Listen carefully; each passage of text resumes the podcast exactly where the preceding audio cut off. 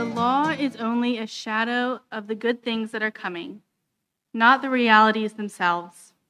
For this reason, it can never, by the same sacrifices repeated endlessly, year by year, make perfect those who draw near to worship.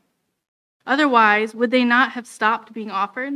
For the worshippers would have been cleansed once for all, and would no longer have felt guilty for their sins. But those sacrifices are an annual reminder of sins.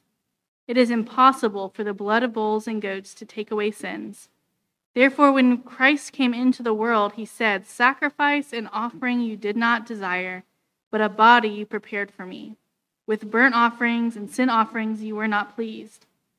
Then I said, Here I am. It is written about me in the scroll. I have come to do your will, my God. First, he said, Sacrifices and offerings, burnt offerings and sin offerings you did not desire, nor will you, nor were you pleased with them, though they were offered in accordance with the law. Then he said, Here I am. I have come to do your will. He sets aside the first to establish the second. And by that will, we have been made holy through the sacrifice of the body of Jesus Christ once for all. Day after day, every priest stands and performs his religious duties. Again and again, he offers the same sacrifices, which can never take away sins.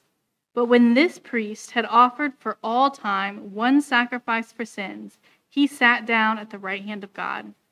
And since that time, he waits for his enemies to be made his footstool. For by one sacrifice, he has made perfect forever those who are being made holy. The Holy Spirit also testifies to us about this. First, he says, This is the covenant I will make with them after that time, says the Lord. I will put my law in their laws in my in their hearts, and I will write them on their minds. Then he adds, Their sins and lawless acts will remember I will remember no more. And where these have been forgiven, sacrifice for sin is no longer necessary. Therefore, brothers and sisters, since we have confidence to enter the most holy place by the blood of Jesus, by a new and living way opened for us through the curtain, that is his body, and since we have a great high priest over the house of God, let us draw near to God with a sincere heart and with the full assurance that faith brings, having our hearts sprinkled to cleanse us from a guilty conscience and having our bodies washed with pure water. The word of the Lord. Thanks be to God. You may be seated. Thank you, Carrie. Would you pray with me once more as we come to God's word? Let's pray together.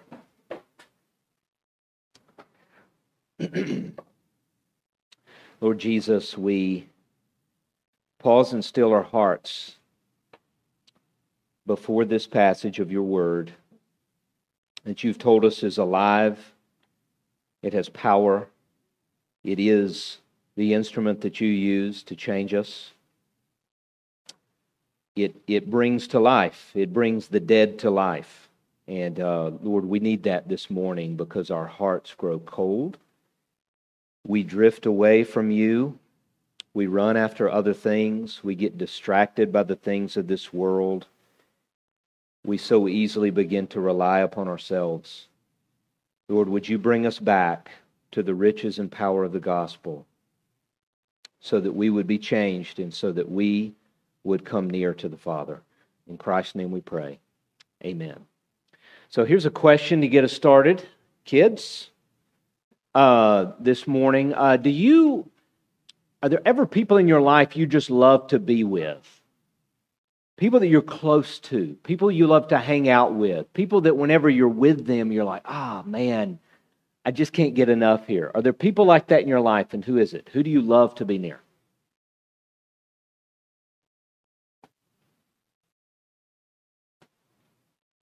Crickets here. That's a first. Okay, thank you, LG.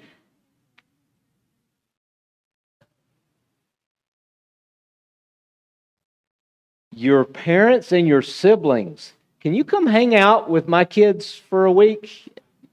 I need some of that to spread. Yes, very good. Yes. Thank you, LG. Anybody else? So I thought I was going to hear like best friends. Come on. Yeah, Levi. What, what is it? Friends. Yeah, okay. Thank you. We got to wake up here, guys. Yes, thank you. Friends. Like, life is so much about relationships, isn't it?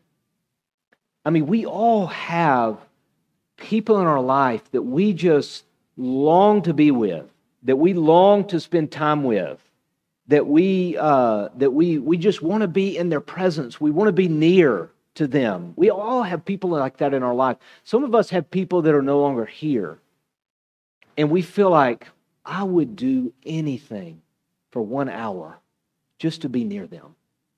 You know, there's something about so deeply in us how we're made as human beings that we are created for relationship. That's really what life is all about. We are created for relationship. We are made to be known by another person and also to know another person, to be intimately connected to one another as people. And it's such a deep longing in all of our hearts, and we can't get away from it. No matter, you might be the biggest introvert in the world and yet you are made for relationship. But relationships are hard, aren't they? In this life, I feel like we're all doing this. In all of our relationships, we're saying, I, I want to be known, I want to be seen, I want you to be close. Don't come close. Yeah, right? Ever, ever since Genesis 3, we talked about it last week, we are terrified of being known.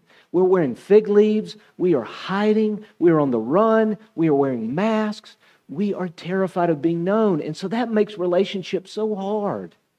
And so we're always in this, this tension of wanting to be known and yet being terrified of being known. And our relationships are so often strained and broken, and they don't work the way that we want them to. We don't treat sometimes the people that we love the most deeply in the ways that we long to treat one another.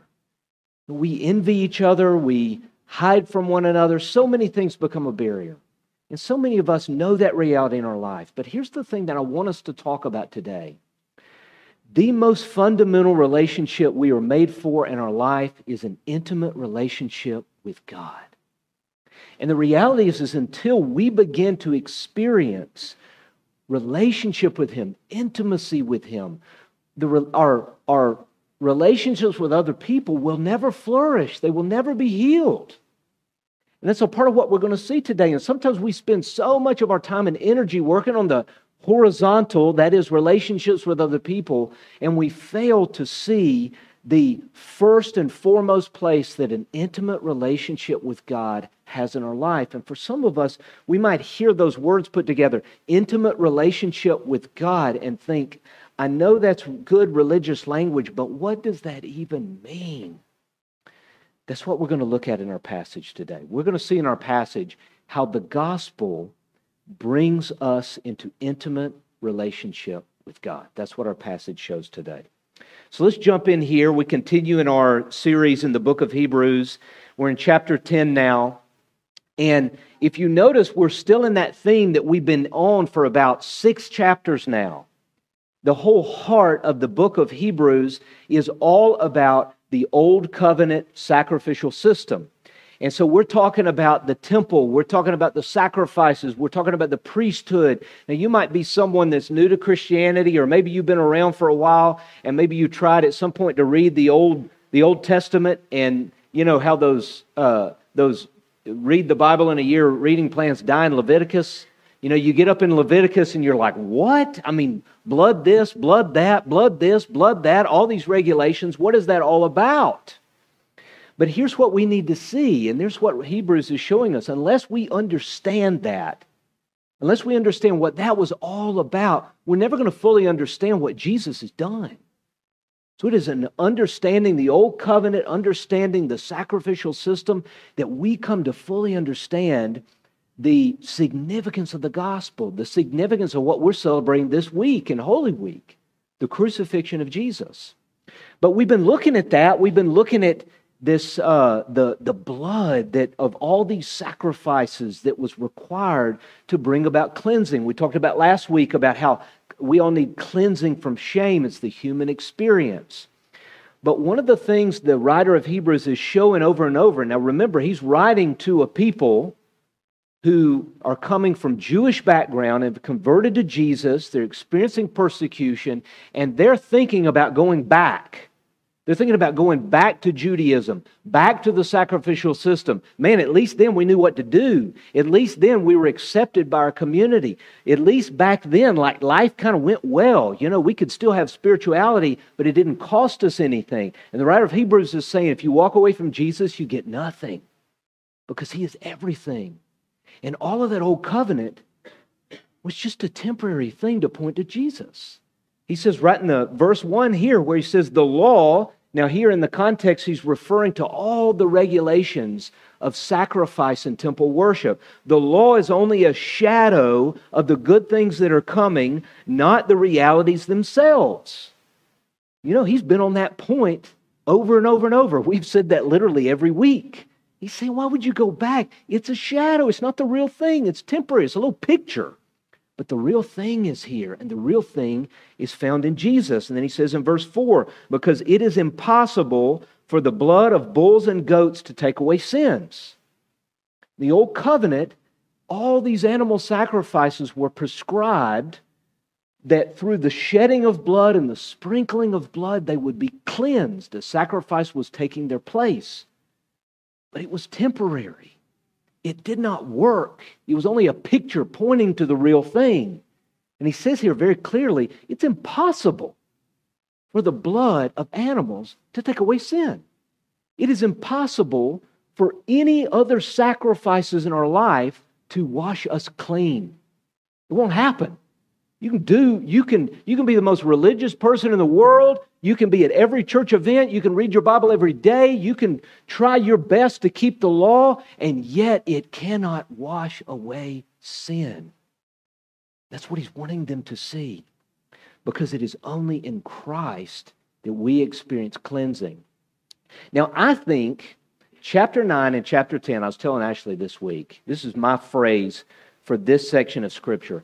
I think these two passages, these two chapters, I think it's a sinner's paradise.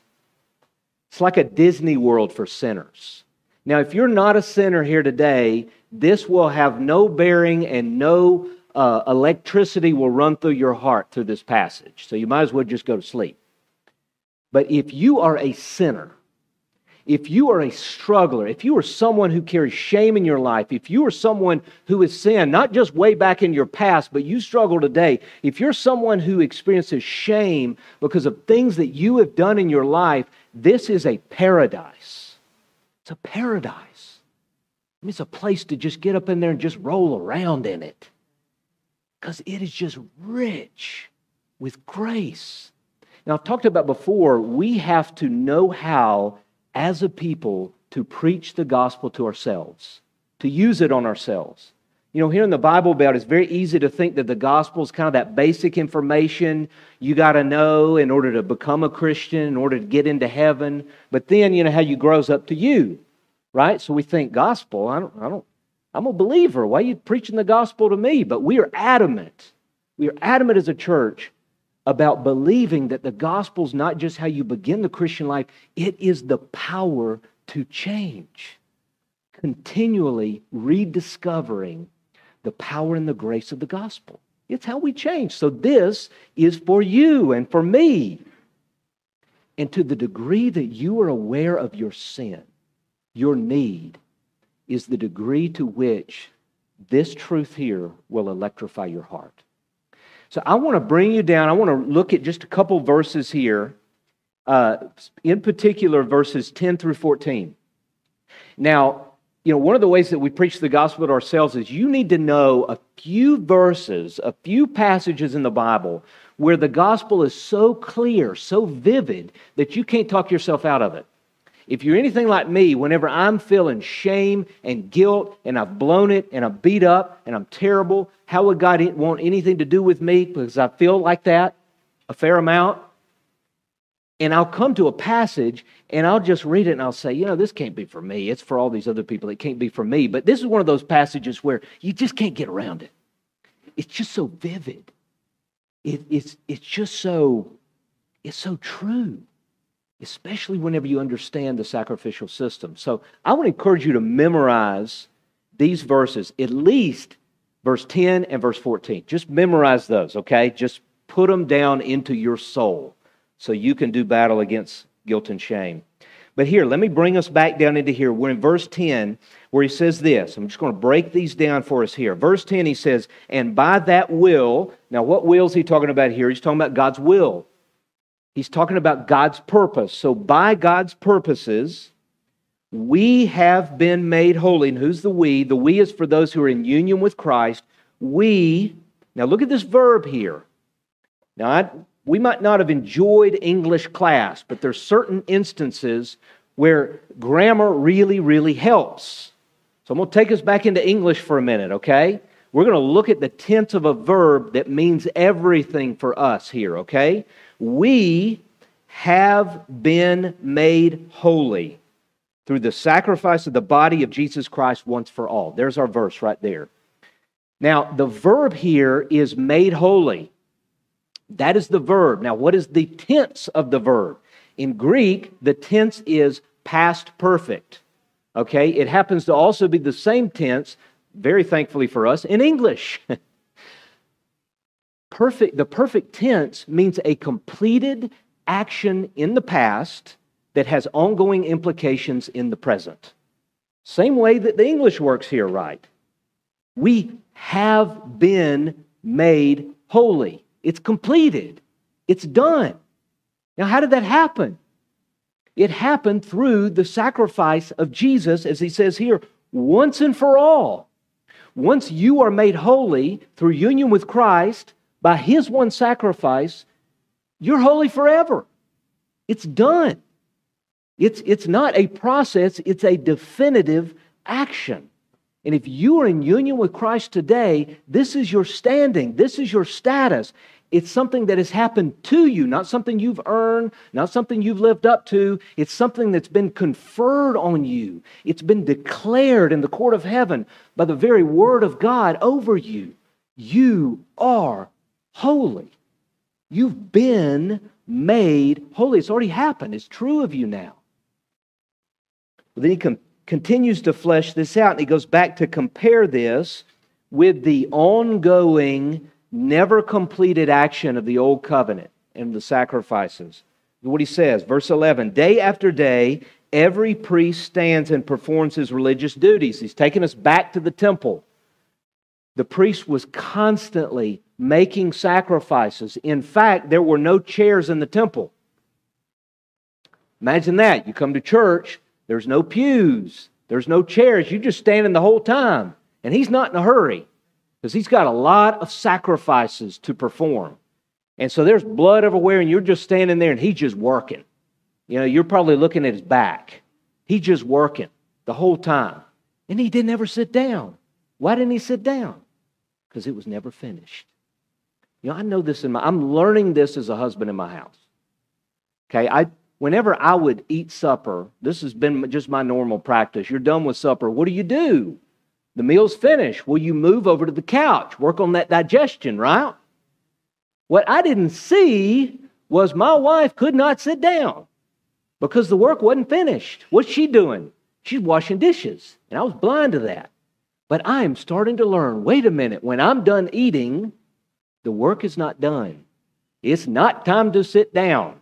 Get up and go work on dishes. And when it's finished, then you sit down. We all know that. You don't sit down till it's finished.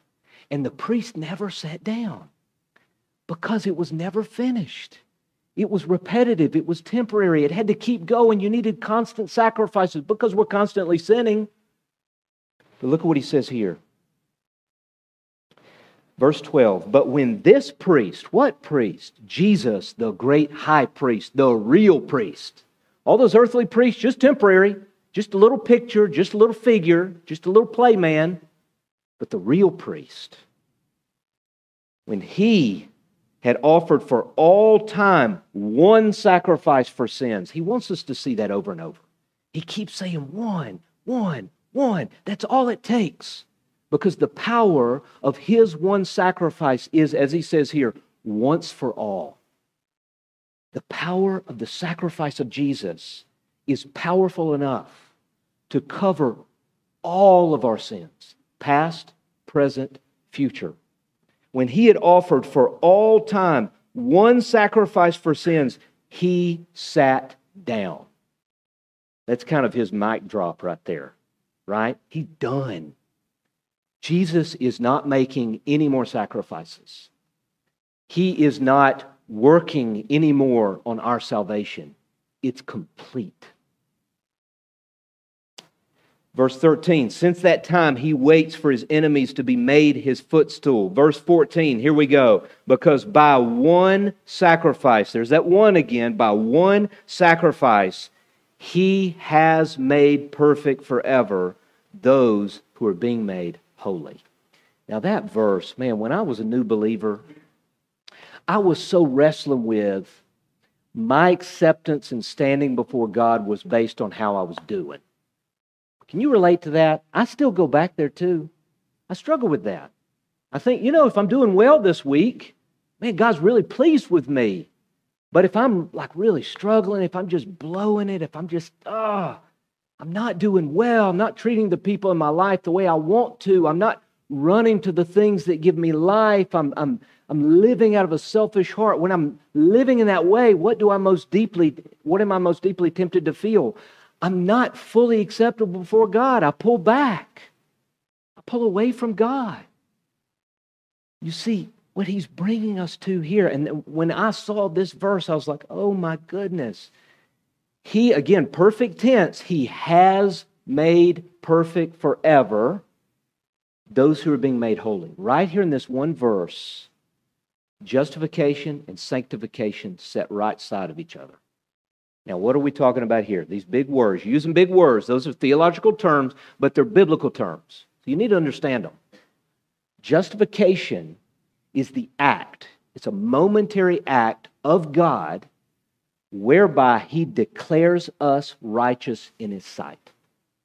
He declares us righteous. We get a new standing, a new status so that God looks upon us in a moment when we are united to Jesus, when we trust in Him. He looks upon us and He says, You are perfect in my sight forever on the basis of the sacrifice of Jesus. That's unbelievable. He declares sinners to be righteous. If you're in union with Christ today, you are a sinner. Believe it or not, probably believe it and at the same time, you are righteous in the sight of a holy God. That's an amazing reality. That is so helpful for the Christian life. You know, the, the Protestant Reformation was ignited by this very concept, and Martin Luther had a term. It was a Latin term to kind of describe this, and it was simul justus et peccator. What does that mean? It means simultaneously righteous and sinner. What an amazing reality. That explains so much of my life. I continue to sin. I'm going to sin today. I've already sinned today. I'll sin more today. You will too. And yet, in spite of what's true of our hearts and our lives, we are declared righteous, perfect.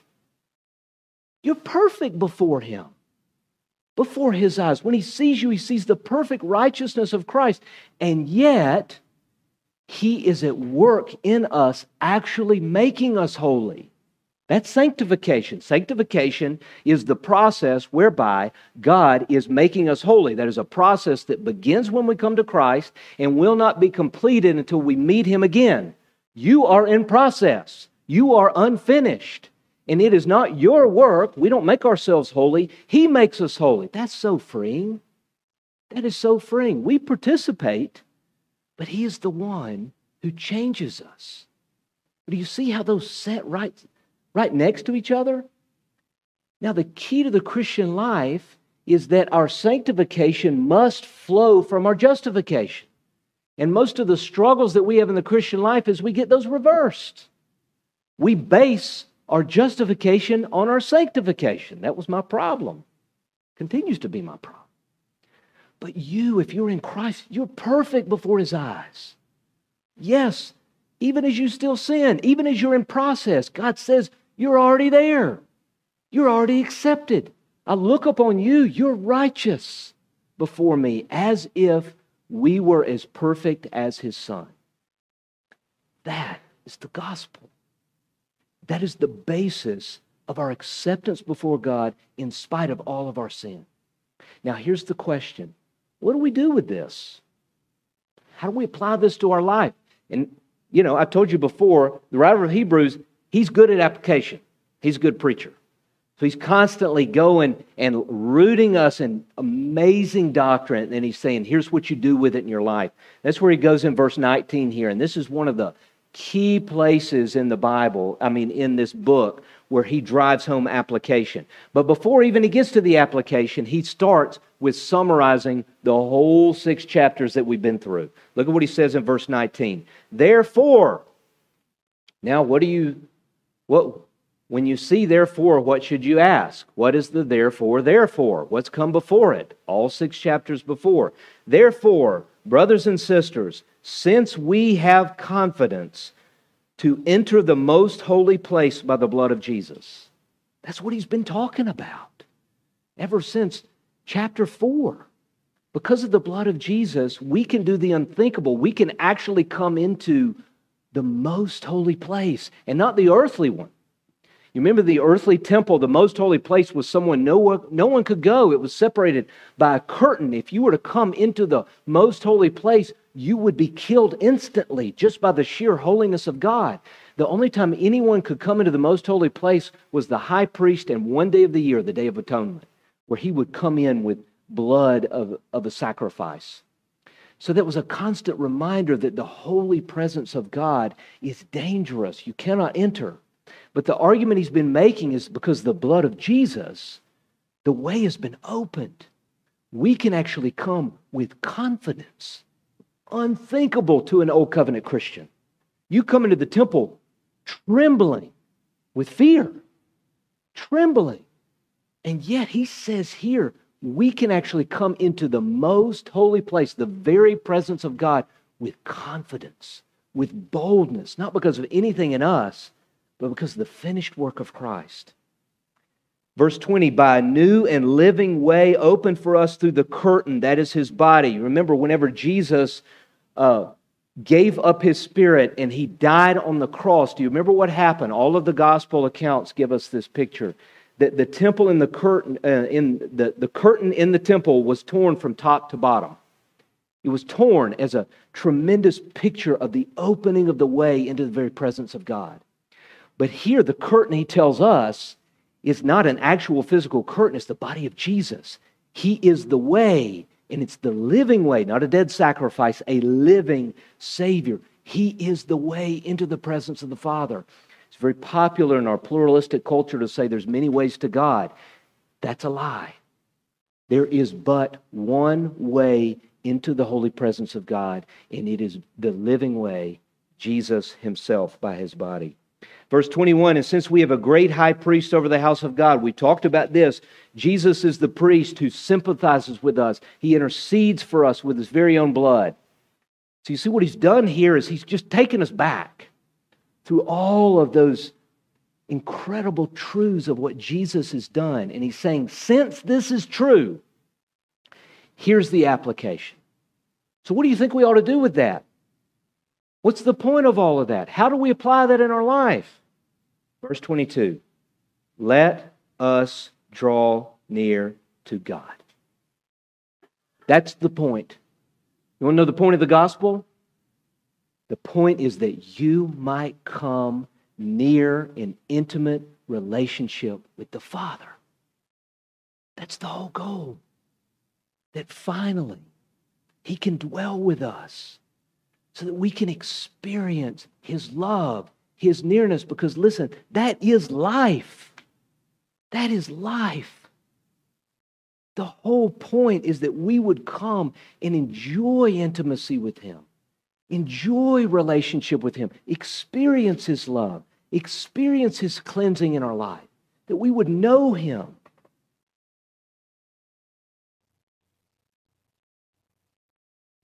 You know what one of the biggest barriers to this is? Because we talked about, I mean, this, he says the same thing back in chapter 4, and we talked about this same thing in the sermon. So he's repeating it here. We talked about it back then, and I asked the question why do we not do this? Man, the way is open. Why don't we draw near? Why don't we do this? Here's the biggest barrier. Here's one of the biggest barriers. I think for most of us, God is useful to us. Here's what I mean by that. We primarily think that God exists to give us things. Now, you might not think that. You might say, gosh, I'd never say that out loud. But, but most often, the default in our hearts is that we go to God to get things from God. That's primarily the basis. I mean, think about our prayers. Are your prayers primarily being with God and gazing at His glory, or is it asking for things? Now, let me just say it's good to ask God for things. He commands us to ask for things. He wants us to ask for things. He wants us to need Him. He wants us to bring all of our needs to Him. He says it over and over and over. He's our Father. But the problem is, that's like the totality of our relationship with Him. We think He's there to give us things, He's useful to us.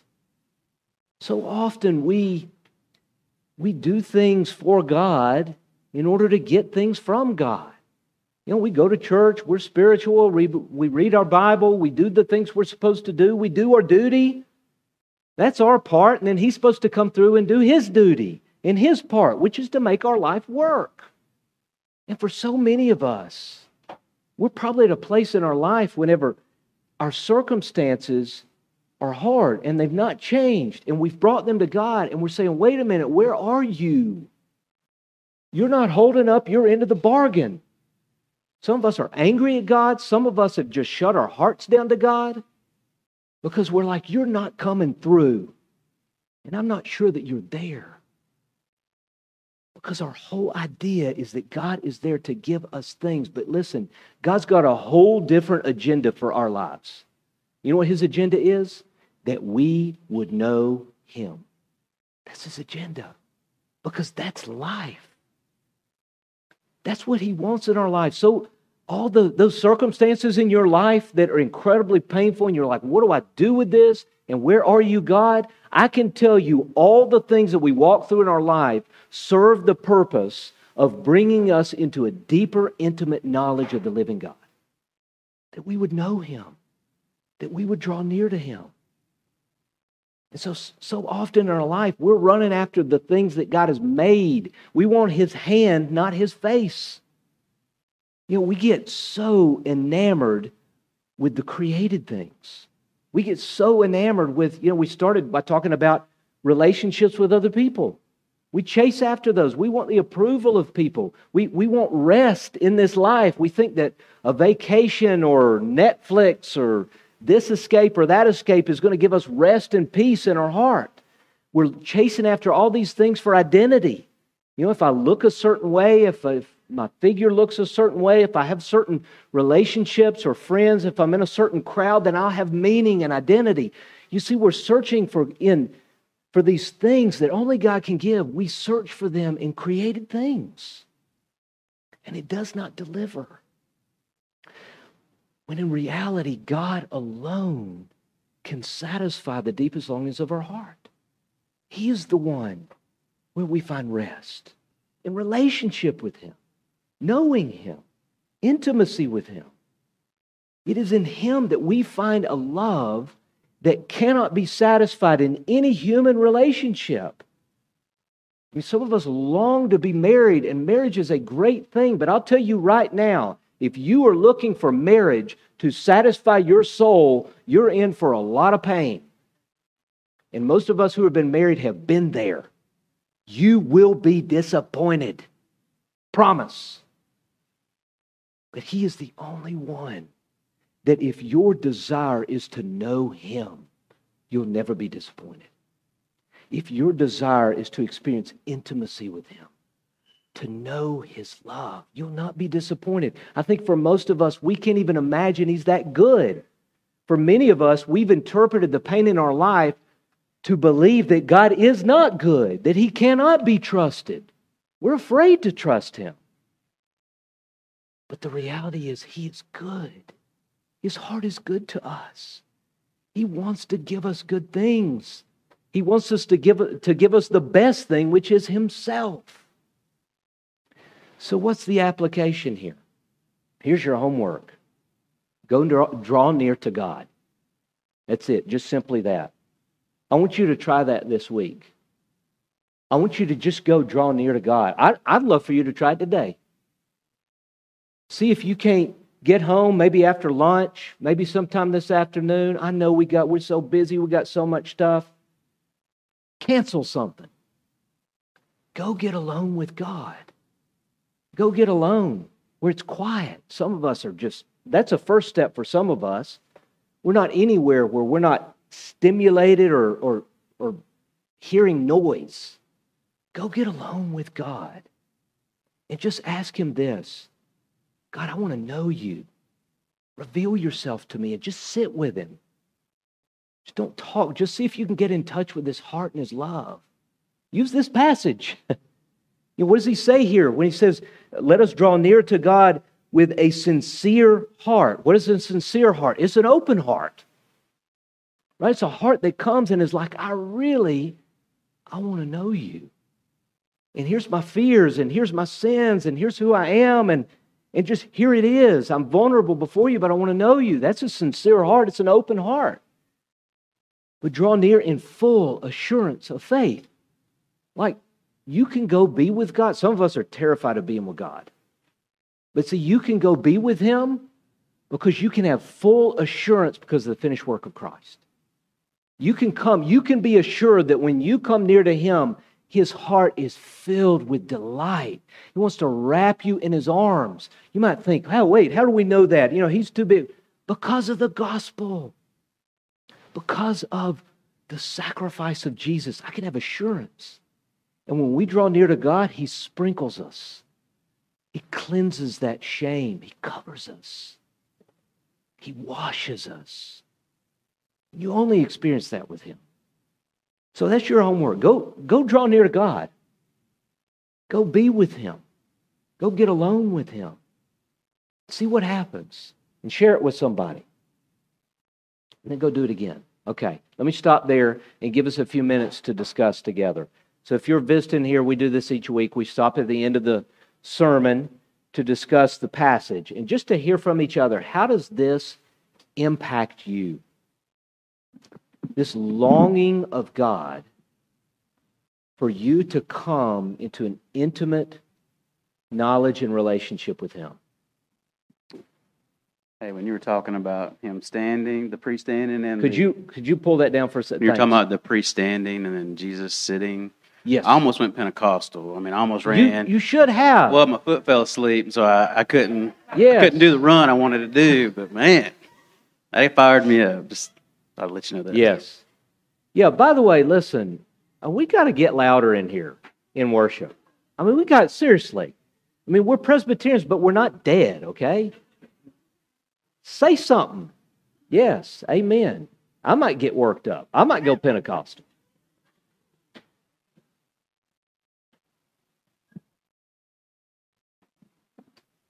Anybody else? Carrie.